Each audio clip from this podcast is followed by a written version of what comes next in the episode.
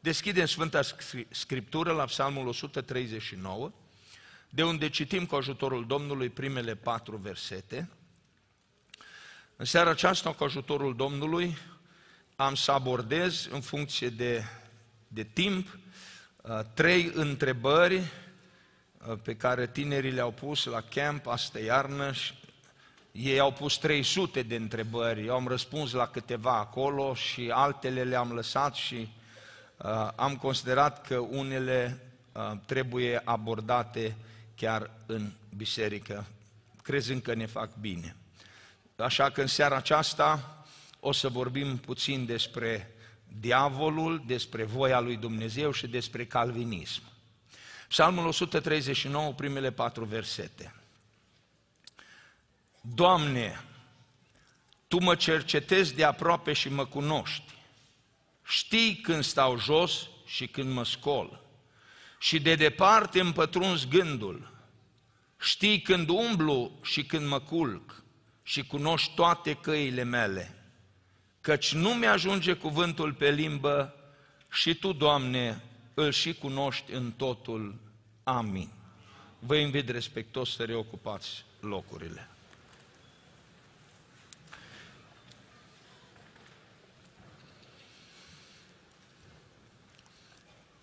Căutăm cu ajutorul Domnului răspuns la 3 întrebări. Una din întrebările pe care tinerii au pus-o a fost despre diavolul, respectiv, poate diavolul să citească gândurile? Poate diavolul să citească ce este în mintea noastră? Can the devil read our minds? Does he know what's here? Without saying anything. Și legată de aceasta, a doua întrebare, poate să planteze, să așeze diavolul gânduri în mintea noastră? Sunt 2 întrebări separate, dar sunt conectate împreună. Deci știe diavolul ce gândim noi și poate el să așeze gânduri în mintea noastră. Primul răspuns este: diavolul nu cunoaște gândurile noastre. Diavolul nu știe ce este în mintea noastră. Acestea sunt ascunse de cel rău. Nu are putere, nu ne arată Biblia, nu este suficient suport să acceptăm ideea că diavolul cunoaște ce este în mintea noastră. În schimb, diavolul poate să pună gânduri în inima omului. Orice gând rău vine de la cel rău, orice gând rău. Orice păcat, orice minciună, minciuna se naște în minte. Cine-i părintele, tatăl minciunii? Diavolul. Deci diavolul are acces ca să pună gânduri în mintea noastră. De fapt, chiar și Domnul Iisus rostește următoarele cuvinte în Ioan 13:2. În timpul cinei, după ce diavolul pusese în inima lui Iuda Iscarioteanul, fiul lui Simon, gândul să-l vândă. Diavolul a pus în mintea lui gândul să-l vândă.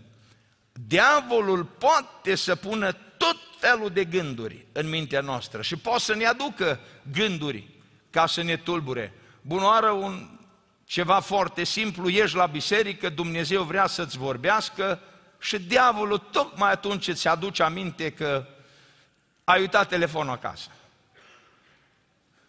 Nu știu dacă se întâmplă lucrul ăsta des, dar dacă afli, nu mai ai liniște, ești gata, ești topit. Cum se poate? Ești gata să te ridici, să te întorci acasă. Sau îți aduce aminte că ceva s-a stricat acasă, ceva nu-ți lucră, dar oricum nu-l poți rezolva de la biserică. Dar e suficient ca să te frământe lucrul respectiv și să nu fii cu minte aici.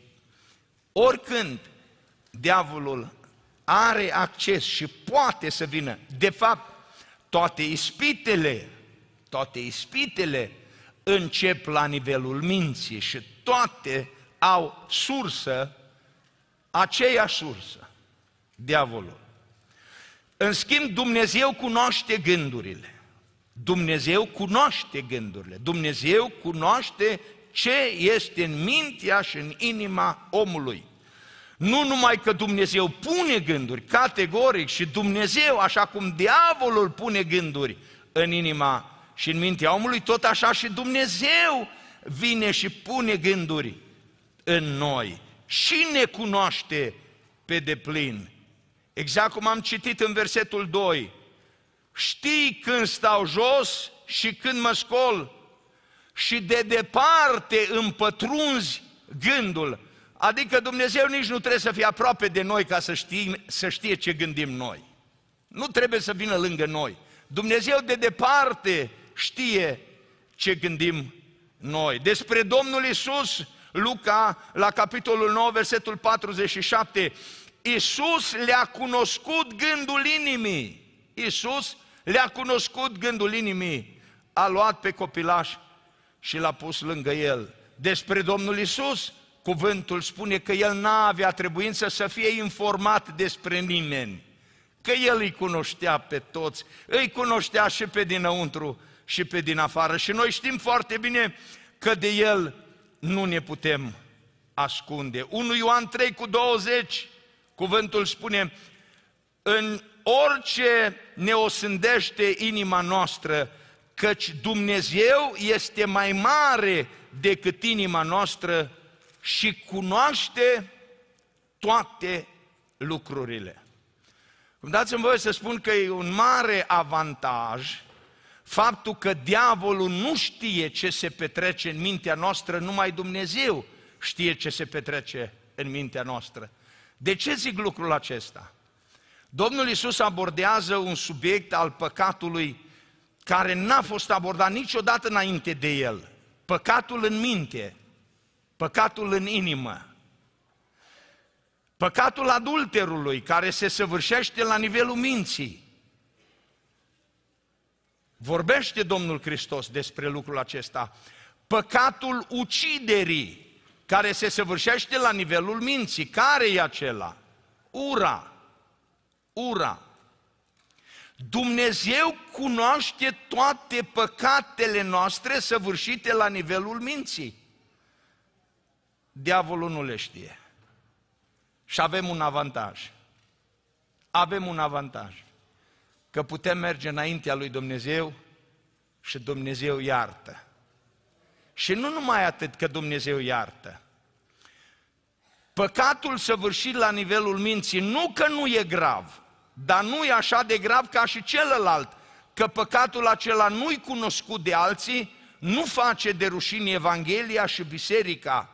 Și poate chiar să nu-l facă de rușine nici pe cel care l-a săvârșit, dacă omul acela se oprește și se îndreaptă și se întoarce la Dumnezeu cu pocăință. E un avantaj faptul că numai Dumnezeu cunoaște mintea și inima noastră. Diavolul cunoaște tot ce zicem, de aceea trebuie să băgăm de seamă, să avem foarte mare grijă ce zicem. Pentru că odată ce am zis ceva, aude și diavolul, Dumnezeu cunoaște înainte ca să-mi iasă cuvântul pe buze, da? Așa am citit, Dumnezeu o cunoaște. Dar în momentul care am zis ceva, cunoaște și diavolul și aud și alții și toată împărăția întunericului. Și trebuie să avem grijă ce zicem, tot așa cum trebuie să avem grijă și ceea ce gândim. Dar la zis, la rostitul cuvântului, mare atenție, tot ce zicem, să zicem din credință și să rostim cuvinte care să-L proslăvească pe Dumnezeu. De aceea e important, prin vorbă, să nu vorbim de rău. Dacă gândești numai rău, nu e așa de grav ca și când vorbești. Că atunci când vorbești de rău, are diavolul substanță, are materie primă, are material cu care să strice și să distrugă. Dacă gândești rău de un slujitor al lui Dumnezeu, nu-i bine lucrul ăsta. Dar între tine și Dumnezeu și-o poți rezolva destul de ușor. Dar dacă începi să vorbești în familie, în casă și cu alți frați, asta aduce mult mai mare distrugere. Deci atenție, cuvintele noastre, întotdeauna trebuie să-L onoreze pe Dumnezeu, să-L slăvească pe Dumnezeu și să fie cuvinte rostite din credință, nu din necredință. Caude și diavolul și să întorc cuvintele împotriva noastră. Deci, can the devil read our mind? The answer is no. Can the devil put thoughts in our mind? Yes. So we have to be very careful. Trebuie să avem grijă să putem să ne dăm seama, să realizăm, de unde vine gândul ăsta? And in conclusion, if you are able to say where the thought is coming from, will that help you? The answer is yes. It will help you. Dacă știi că un gând vine de la Dumnezeu sau de la diavolul, te ajută să știi lucrul ăsta. Yes! Dacă știi că e de la Dumnezeu, te duci înainte, nu? Gândul acela îl lași ca să vorbească și gândul acela te duce la o împlinire, că e de la Dumnezeu. Dar dacă gândul e de la diavolul și știi că e de la diavolul, i-ai pus frână, l-ai oprit, i-ai tăiat calea și ai zis până aici, te opresc aici, nu merg mai departe. Am pierdut puțin, că a venit gândul, dar nu sunt stăpân pe toate gândurile, dar te opresc aici și nu mergem mai departe. A doua întrebare, bineînțeles că am putea petrece toată seara la subiectul ăsta, dar este suficient. A doua întrebare, cum pot să cunosc voia lui Dumnezeu pentru viața mea? Și au fost multe bilete cu întrebarea asta. Și cred că întrebarea asta ne frământă pe noi, pe toți. Fiecare dintre noi suntem preocupați de voia lui Dumnezeu vis-a-vis de viața noastră. Care e voia lui Dumnezeu pentru viața noastră? Și acum permiteți-mi să spun că există două categorii în voia lui Dumnezeu. E voia generală a lui Dumnezeu și voia specifică pentru viața noastră, pentru viața mea. Este o voie a lui Dumnezeu care se aplică la toți. Și este o voie a lui Dumnezeu care se aplică ție, e specifică ție, familiei tale, cauzei tale, situației tale, copiilor tăi, vieții tale, e ceva specific, care e doar pentru tine și tu trebuie să o știi. Care e voia lui Dumnezeu pentru mine însumi? Dar voia generală se aplică tuturora. În voia generală a lui Dumnezeu, iată ce spune Romani 12:2, Sfântul Apostol Pavel. Să nu vă potriviți chipului veacului acestuia, ci să vă prefaceți prin înnoirea minții voastre, ca să puteți deosebi bine voia lui Dumnezeu, cea bună, plăcută și desăvârșită. Expresia aici e sinonimă cu alegeri corespunzătoare voii lui Dumnezeu. Doamne, ajută-mă să-mi înnoiesc mintea, să mi se transforme mintea, ca să pot alege corespunzător voii tale, în alegerile mele, să aleg ceea ce corespunde voii tale, plăcute și desăvârșite. Termenul a deosebi indică o alegere. Așa deosebești. Prin alegere îți dai seama, realizezi, asta e voia lui Dumnezeu și nu asta e voia lui Dumnezeu.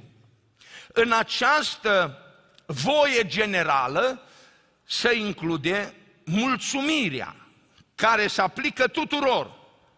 Mulțumiți lui Dumnezeu pentru toate lucrurile, căci aceasta este voia lui Dumnezeu cu privire la voi în Hristos Iisus. Mulțumiți lui Dumnezeu pentru toate lucrurile. Asta e voia lui Dumnezeu. Pentru cine e voia lui Dumnezeu? Pentru cei care cântă la fanfară? Sau pentru cei care cântă la cor de fete? Sau pentru bărbați? Sau pentru femei? Sau pentru tineri? Sau pentru bătrâni? Cine trebuie să mulțumească lui Dumnezeu pentru toate lucrurile? Că asta e voia lui Dumnezeu cu privire la El. Cine? Toți! Toți! Asta se aplică la toți. Dacă te interesează să știi, Doamne, care e voia ta cu privire la mine? Voia lui Dumnezeu cu privire la tine să-i mulțumești lui Dumnezeu, să trăiești o viață de mulțumire. Asta e voia lui Dumnezeu. De aici să încep cu o viață de mulțumire. Apoi, o viață de sfințenie.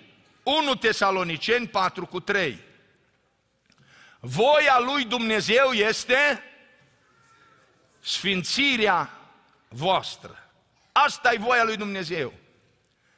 Înainte de a descoperi care e voia lui Dumnezeu specifică pentru viața ta, trebuie să știi că voia lui Dumnezeu pentru viața ta este să trăiești o viață de mulțumire și să te sfințești, să fii pocăit, să fii serios, să fii credincios, să mergi la biserică, să folosești darul care ți l-a dat Dumnezeu, să te ții de cuvânt, să citești Biblia, să te rogi, să postești.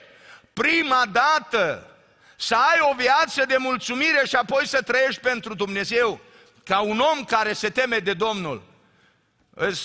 Așa, poate sarcastic pare, ciudat, hazliu, dar e foarte trist că mulți se interesează care e voia lui Dumnezeu cu privire la viața lor, dar ei nici măcar nu se roagă, nu citesc Biblia, nu vin la biserică. Doamne, oare ce plan ai cu privire la viața mea?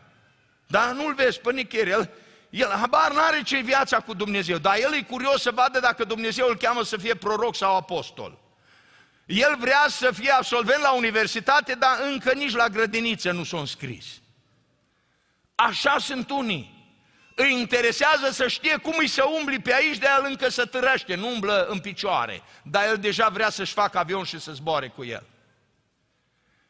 Dacă vrei să știi care e voia lui Dumnezeu specifică pentru viața ta, trebuie să știi că obligatoriu, înaintea lui Dumnezeu trebuie să duci o viață de mulțumire și o viață de sfințenie, adică o viață de om pocăit și credincios.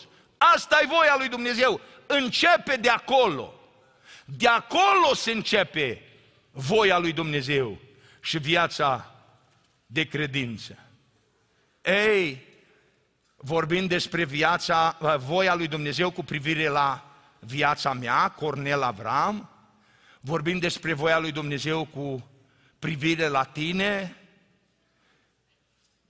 cum să zic, Lucia, aș vrea să folosesc niște nume, dar nu știu că n-aș folosi nume care sunt. Maria, care sunt cele mai populare, Eliana, Florica, George, Jean, Jonathan. Voia lui Dumnezeu specifică pentru tine, puneți numele tău, Doamne, cu privire la mine. Care e voia ta? Ei, voia aceea e o taină. Voia aceea e o taină și știți cum se descoperă voia aceea? Când trăiești o viață de mulțumire și când trăiești o viață de sfințenie, apoi observi cum se dezvoltă, cum se descoperă, cum se arată voia lui Dumnezeu specifică cu privire la tine. Înainte ca să faci ce-i obligatoriu pentru fiecare credincios, nu te gândi, ce-i special pentru mine? Ce-i special pentru tine vine după ce e general pentru toți și după ce toți ne facem datoria cu privire la obligațiile noastre față de Dumnezeu. Exemplu, viața lui Iosif. Viața lui Iosif. Dacă îl întreba cineva pe Iosif la 17 ani, Iosif, care e voia lui Dumnezeu cu privire la viața ta? Păi Iosif probabil că ar fi zis, nu știu exact, știu doar că mi-a arătat Dumnezeu că într-o zi mama și tata și frații mei să pleacă înaintea mea. Dar nu înțeleg, nu știu cum se va ajunge acolo. N-avea de unde. Cine putea să gândească cum se va desfășura voia lui Dumnezeu cu privire la Iosif? Și ca să se împlinească voia lui Dumnezeu cu privire la Iosif, la viața lui, prin câte a trebuit să treacă Iosif? prin câte a trebuit să treacă. Mă, te vinde frații tăi. Frații tăi? Te dă la moarte? Te vinde rob ca să nu mai audă niciodată de tine, să nu mai știe niciodată de tine? Și apoi ajungi rob și Dumnezeu îți poartă de grijă și îți faci datoria și ajungi a head of a household, în casa unui om bogat și înstărit, cu mare influență la faraon. Și acolo e serios și tot băiat serios și bun și de treabă și credincios. Și acolo vine diavolul și prin înșelăciune, fugind de păcat, tu ajungi să plătești pentru păcatul care nu l-ai făcut. Tu ajungi să plătești pentru păcatul care nu l-ai săvârșit. Și în final, Iosif trage concluzia că asta a fost voia lui Dumnezeu. Când le spune fraților lui, voi v-ați gândit să-mi faceți rău când m-ați vândut. Dar Dumnezeu a avut alt plan. Și planul lui Dumnezeu s-a dus la îndeplinire. Aia a fost la final. Dar dinainte, Iosif n-a știut ce l-așteaptă în viață. Iosif n-a știut prin ce trebuie să treacă. De ce suntem noi așa de curioși să știm dinainte prin ce trebuie să trecem? Cei mai mulți oameni ai lui Dumnezeu n-au știut. N-au știut. La Pavel i s-a spus numai că trebuie să sufere pentru Evanghelie, dar cum și când? N-a știut exact. Planul lui Dumnezeu specific cu privire la viața ta se desfășoară capitol cu capitol. Dar știți cum suntem noi? Punem mâna pe carte și vrem să citim ultimul capitol. Acum nu se mai face treaba asta. Dar care sunteți așa de vârsta mea și mai în vârstă un pic, sau un pic mai tineri, țineți minte când erau cărțile alea faine, romanele acelea din copilărie. Puneai mâna pe carte, citeai la început. Dar cum se termină asta? Cum se termină? Păi mă duc la ultimul capitol. În ultimul capitol știu cum se termină. Da, dar după aia, dacă mă duc la ultimul capitol, cartea nu mai e interesantă. Nu mai e interesantă. Nu mai e frumoasă. Nu mă mai interesează. Nici nu știu dacă mai citesc. Dacă citesc ultimul capitol și nu-mi place cum se gata, forget about the book. I don't read the book anymore. I don't know. How many young people do you read books? Real books. Please raise your hand. Books. Not on the iPad, not on the phone, not... Have actual book in your hand and you read it. The young people, or some of the older ones that were 10 years ago were kids. Please raise your hand. All right. 5 of you, 50 of you, 100 of you, 200 of you. God bless you. You get an interesting book in your hand and you want to go to the last chapter. Because it starts very juicy, very interesting, but you don't have the patience to read through the book. You want to go to the last chapter to see how it ends, right? Because then, hey, I know it. But if you do that, you don't read the book anymore. Do you know that that's exactly what we want to do with our life? We want to ask God, God, what is your plan for my life? I want to know. You already want to know the end chapter. It's just curiosity. Let me tell you, life is not fun that way. God doesn't want you to know the last chapter. Wait for the book to develop. Așteaptă ca viața să meargă capitol cu capitol. Asta e voia lui Dumnezeu. Și dacă tu trăiești o viață de mulțumire și dacă trăiești o viață de sfințenie, o să vezi pas cu pas cum planul lui Dumnezeu, voia lui Dumnezeu se duce la îndeplinire. Dacă Dumnezeu a pus un dar în tine, Dumnezeu va găsi oportunitățile, posibilitățile ca să slujești cu darul respectiv. Dacă Dumnezeu ți-a dat ceva specific, are un plan special cu privire la viața ta, Dumnezeu va deschide ușile respective Și nu te aștepta numai la bine, că uneori, ca să merg la capitolul 3, ca să ajungi la capitolul 3, vei găsi că la capitolul 2 te vând frații. Așa s-a pățit Iosif. Te trezești că ajungi în cuptorul cu foc. Te trezești că ajungi în groapa cu lei. Doamne, dar de ce m-ai lăsat? Nu, ăsta-i planul lui Dumnezeu. Dumnezeu vrea să te treacă pe acolo. Asta e școala vieții. Noi toți am vrea să ne descopere Dumnezeu în vis, să ne descopere Dumnezeu în prorocie cât de frumoasă va fi viața noastră și ce frumos se va termina. Cum o să fim doctori și ingineri și o să fim căsătoriți cu 2 băieți și cu 2 fete sau 1 băiat și o fată și ei la rândul lor o să fie doctori și ingineri și lawyer și că o să fim milionari și că o să conducem cele mai frumoase mașini și că ce frumos o să fie. Dacă Dumnezeu ți-ar descoperi exact ce o să vină și ce o să întâmple, te dezumfli. Dintr-o dată începi să sughiți, să mergi în covă, Doamne, dar eu am crezut că viața nu e așa cum o citești în cărți. Nu e așa cum ai vrea să fie, dar vreau să-ți spun că dacă trăiești pentru Dumnezeu, viața e frumoasă. Și nu fi prea preocupat cu privire la planul specific al lui Dumnezeu, cu privire la viața ta într-un an de zile, în 2 ani, în 5 ani, în 10 ani. Nu fi prea preocupat. Slujește-i lui Dumnezeu astăzi și o să vezi cum planul lui Dumnezeu se duce la îndeplinire. Pentru Iosif fiecare alegere a lui a fost bună. El a hotărât pentru Dumnezeu de fiecare dată, chiar dacă a venit răul, și planul lui Dumnezeu s-a dus la îndeplinire. Dar nu numai cu privire la el, la toți oamenii lui Dumnezeu, vedem cum planul lui Dumnezeu se duce la îndeplinire.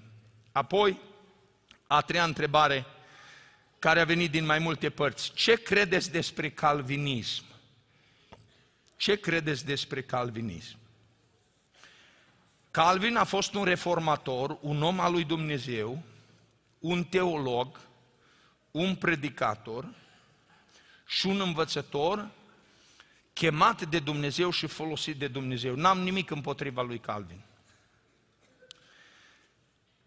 Calvin a luat o învățătură care un pic puțin așa a dus-o înspre extremă, vis-a-vis de predestinație și de mântuire. Urmașii lui Calvin au venit și au luat cuvintele lui Calvin și le-au dus la o mai mare extremă. Și ce vedem noi acum în lumea actuală și în bisericile, multe biserici creștine, este o extremă a învățăturii lui Calvin.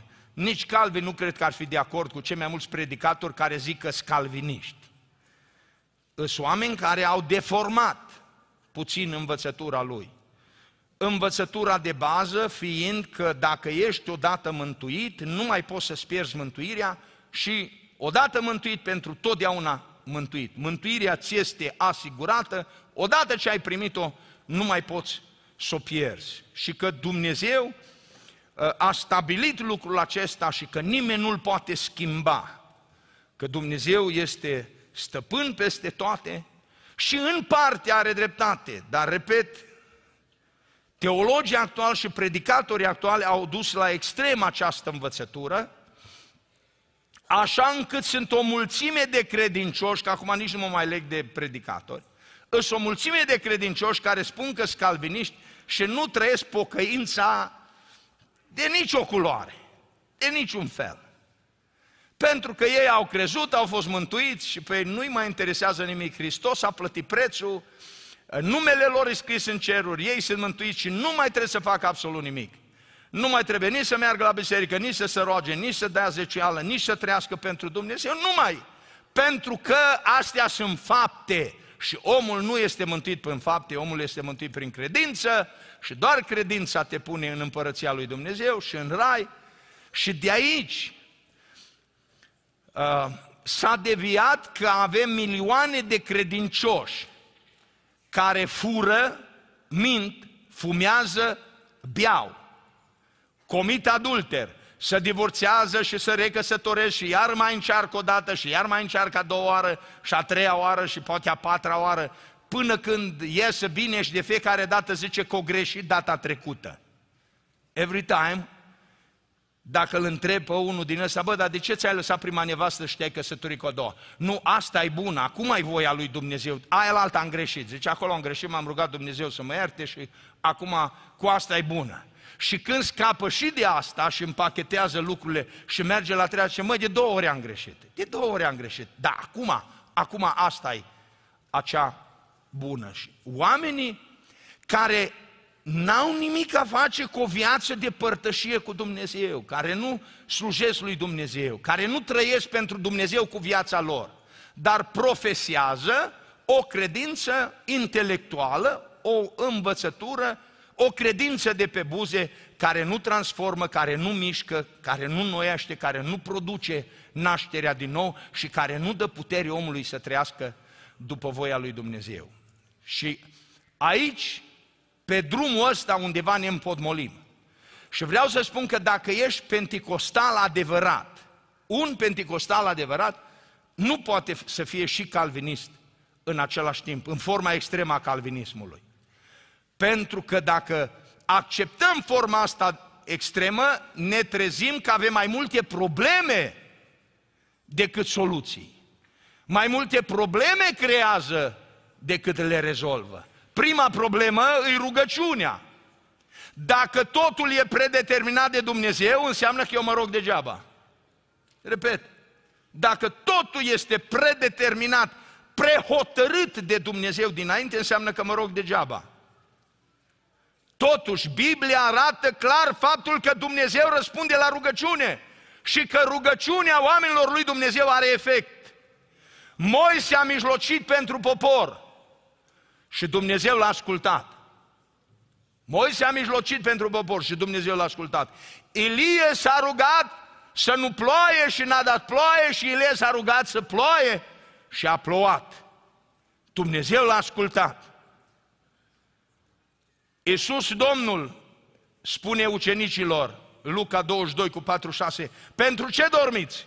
Sculați-vă și rugați-vă, că asta are un rezultat. Care e rezultatul? De ce să vă rugați? De ce să vă rugați? Ca să nu cădeți în ispită.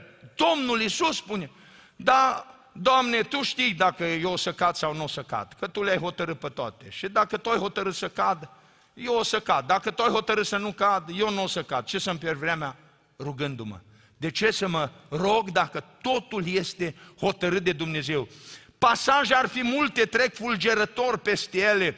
Ascultați, 1 Tesaloniceni 5 cu 17, rugați-vă neîncetat, 1 Tesaloniceni 5 cu 25, fraților, rugați-vă pentru noi, 2 Tesaloniceni 3 cu 1, încolo, fraților, rugați-vă pentru noi, ca cuvântul Domnului să se răspândească și să fie proslăvit, cum este la voi, Evrei 13 cu 18, rugați-vă pentru noi, Iacob 5 cu 16, mărturisiți-vă unii altora păcatele și rugați-vă unii pentru alții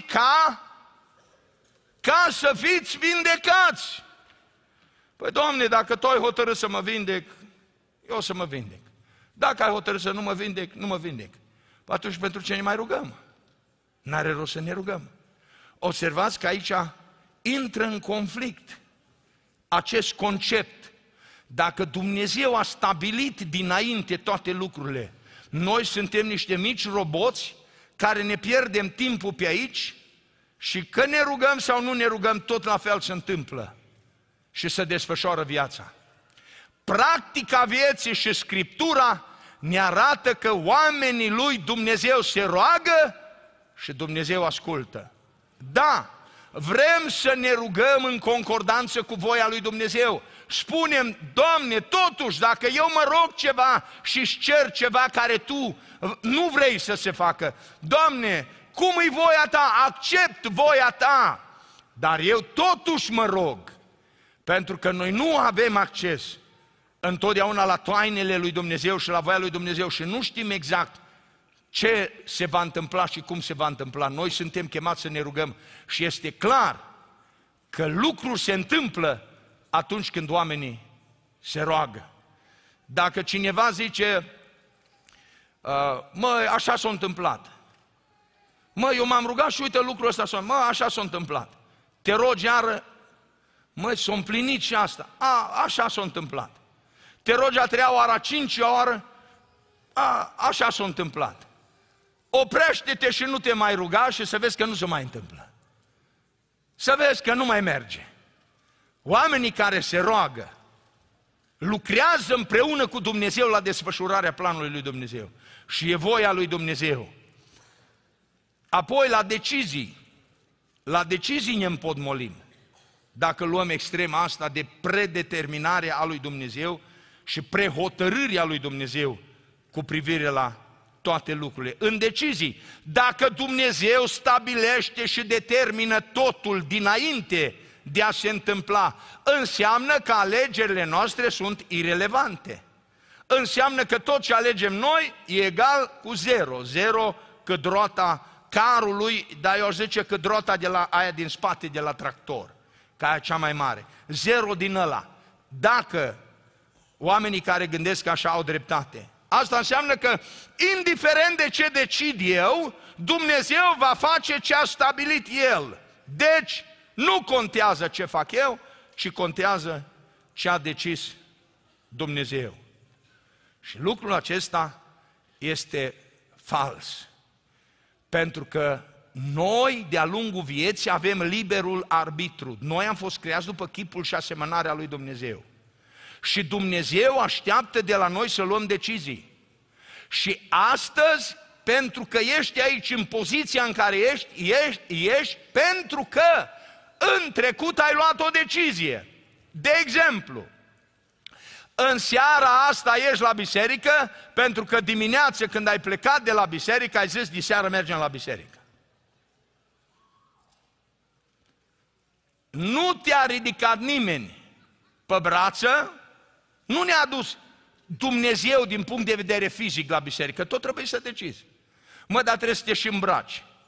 Unii cred că de aia nu vin la biserică, se trebuie să mă îmbrac iară, că au ajuns acasă și s-au schimbat de haine, s-au făcut mai lejer, ce mă îmbrac iară, bă, la mașină iară, nu mai știu ce haine să-mi iau și mai bine stau acasă, că la computer dau pe butoane, mai beau un ceai sau cafea, în papuși de casă, în pijamale, e așa de fain, biserică virtuală, biserică pe internet. E very nice, very relaxed.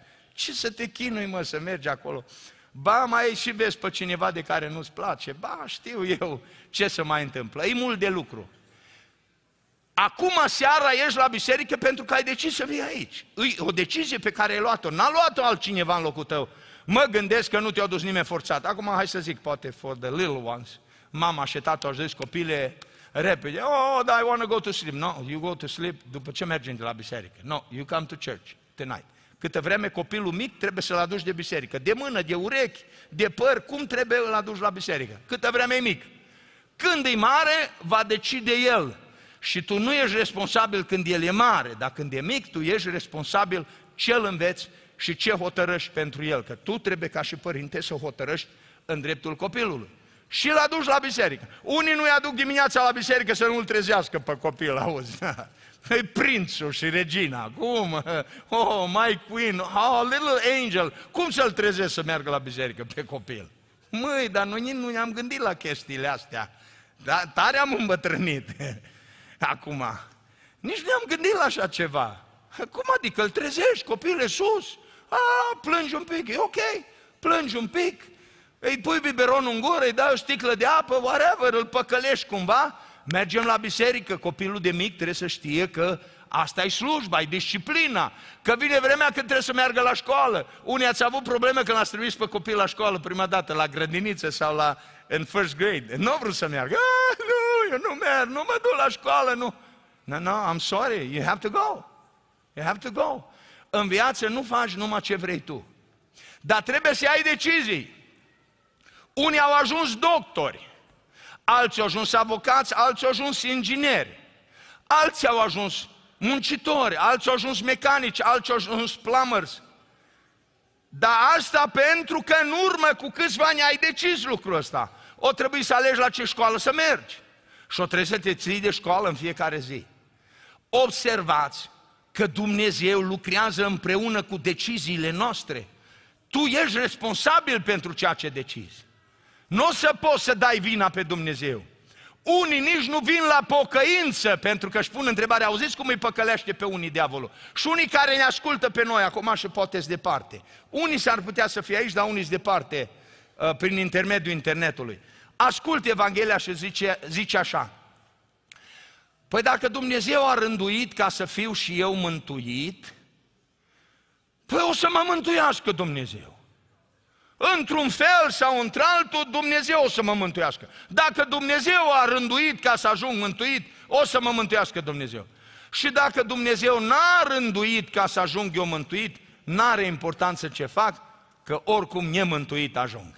Și domnule, a venit diavolul, i-a plantat minciunica asta în minte și omul așteaptă și își trăiește viața lui, își vede de păcatele lui, de ambițiile lui, de poftele lui, că el se gândește, mă, dacă Dumnezeu se va gândi cândva la mine să mă mântuiască, apoi eu să fiu și eu mântuit.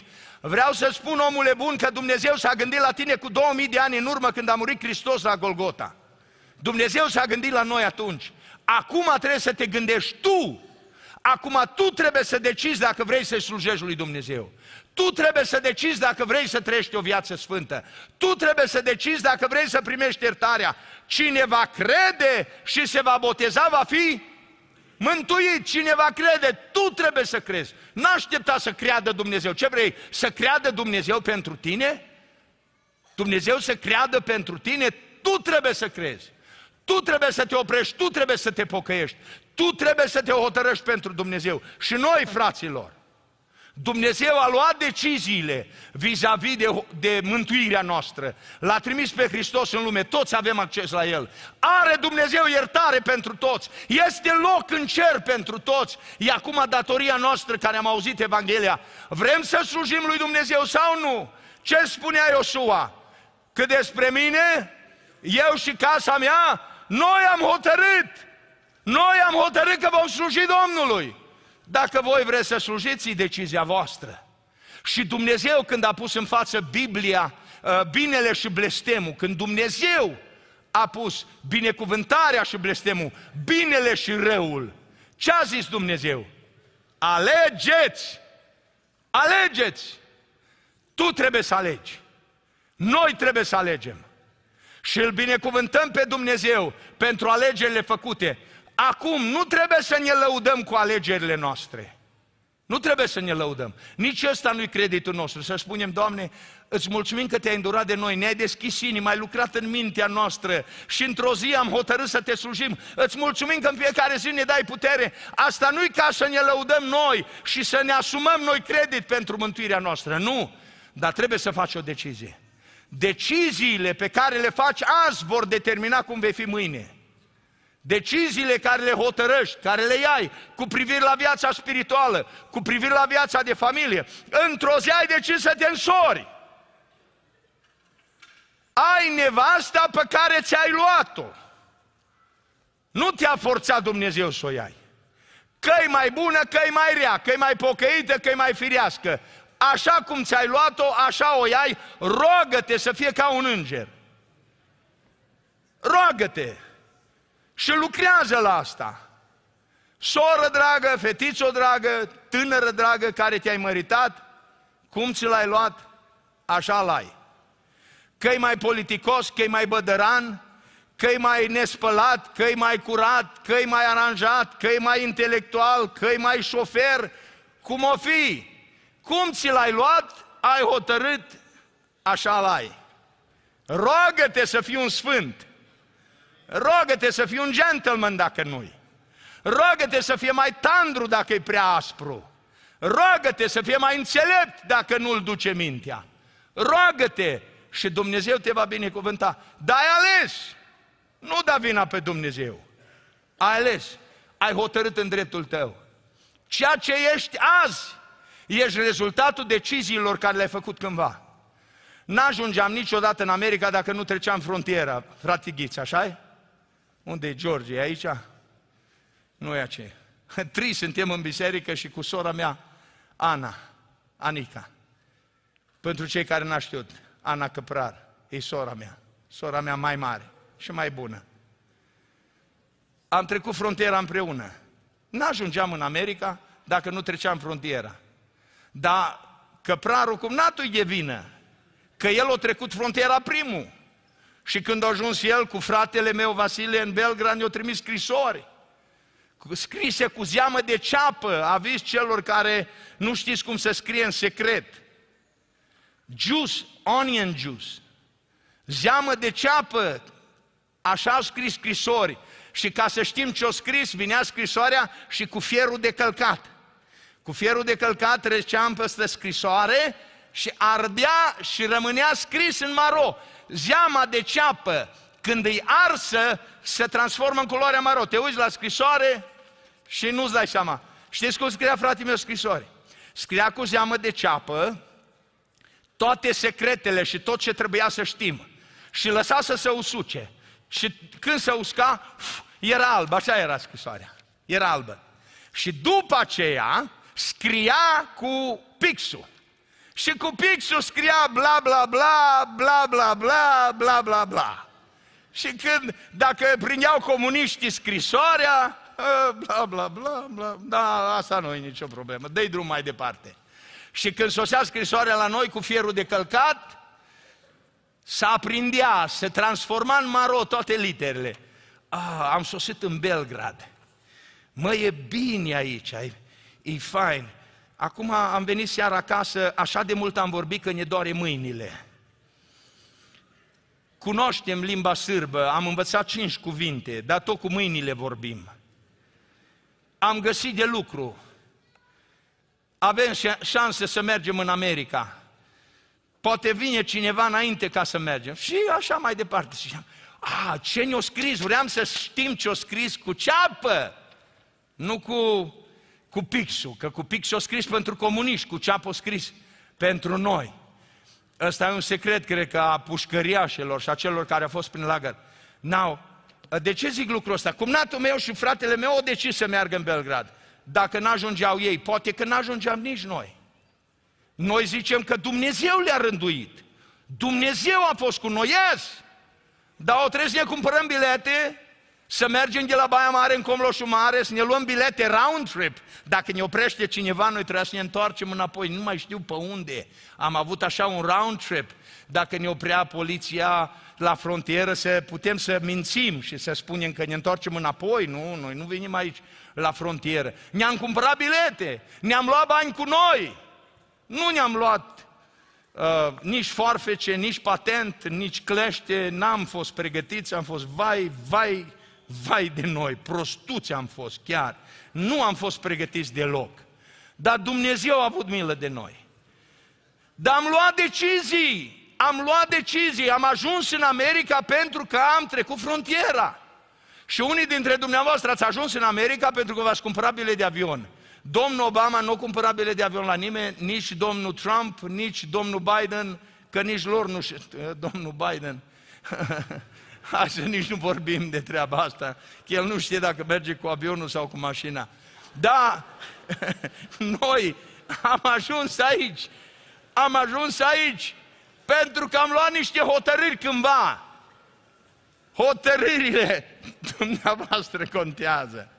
Contează, chiar cu zâmbetul pe buze. De ce sunteți la cor?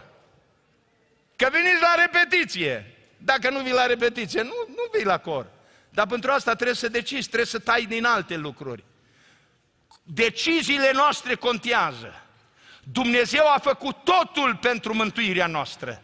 Dar noi trebuie să decidem să acceptăm darul lui Dumnezeu, harul lui Dumnezeu, mântuirea lui Dumnezeu, dragostea lui Dumnezeu. Să le acceptăm. Și eu trebuie să accept că timpul s-a dus și trebuie să spunem amin. Și de aceea vă rog să ne ridicăm înaintea Domnului și să ne apropiem de Dumnezeu cu rugăciune și să-i mulțumim lui Dumnezeu că ne-a botezat cu Duhul Sfânt. Să-i mulțumim lui Dumnezeu că ne-a arătat valoarea rugăciunii. Poporul lui Dumnezeu care se roagă e cea mai puternică armată de pe pământ. Și acolo unde Dumnezeu vrea să lucreze, trezește un popor la rugăciune. Acolo unde un popor se roagă, Dumnezeu face lucruri mari. Oriunde auziți că Dumnezeu face ceva deosebit, este pentru că cineva se roagă. Deci nu-ți accepta soarta așa, bă, ce o fi, dacă o să ajung în cer o să ajung, dacă o să ajung în ea Dumnezeu să aibă milă. Nu! Dumnezeu vrea să fii mântuit, Dumnezeu vrea să trăiești pentru El. Acum ai responsabilitatea ta, ce decizi tu în seara asta? Că despre mine, eu și casa mea voi sluji Domnului, ce zici tu? Care e alegerea ta? Care e hotărârea ta? Cum pleci de la casa lui Dumnezeu? Hotărât să faci mai mult sau mai puțin pentru Dumnezeu? Cum te duci acasă? Mai mult sau mai puțin? Vreau să aud. Mai mult, fraților! Mai mult, că Dumnezeu merită totul. Haideți să ne apropiem de Dumnezeu în rugăciune. La final rog pe fratele Ștefan, care e un slujitor scomutat recent între noi de la Portland, va încheia cu rugăciune, după ce noi ne rugăm cu toții împreună.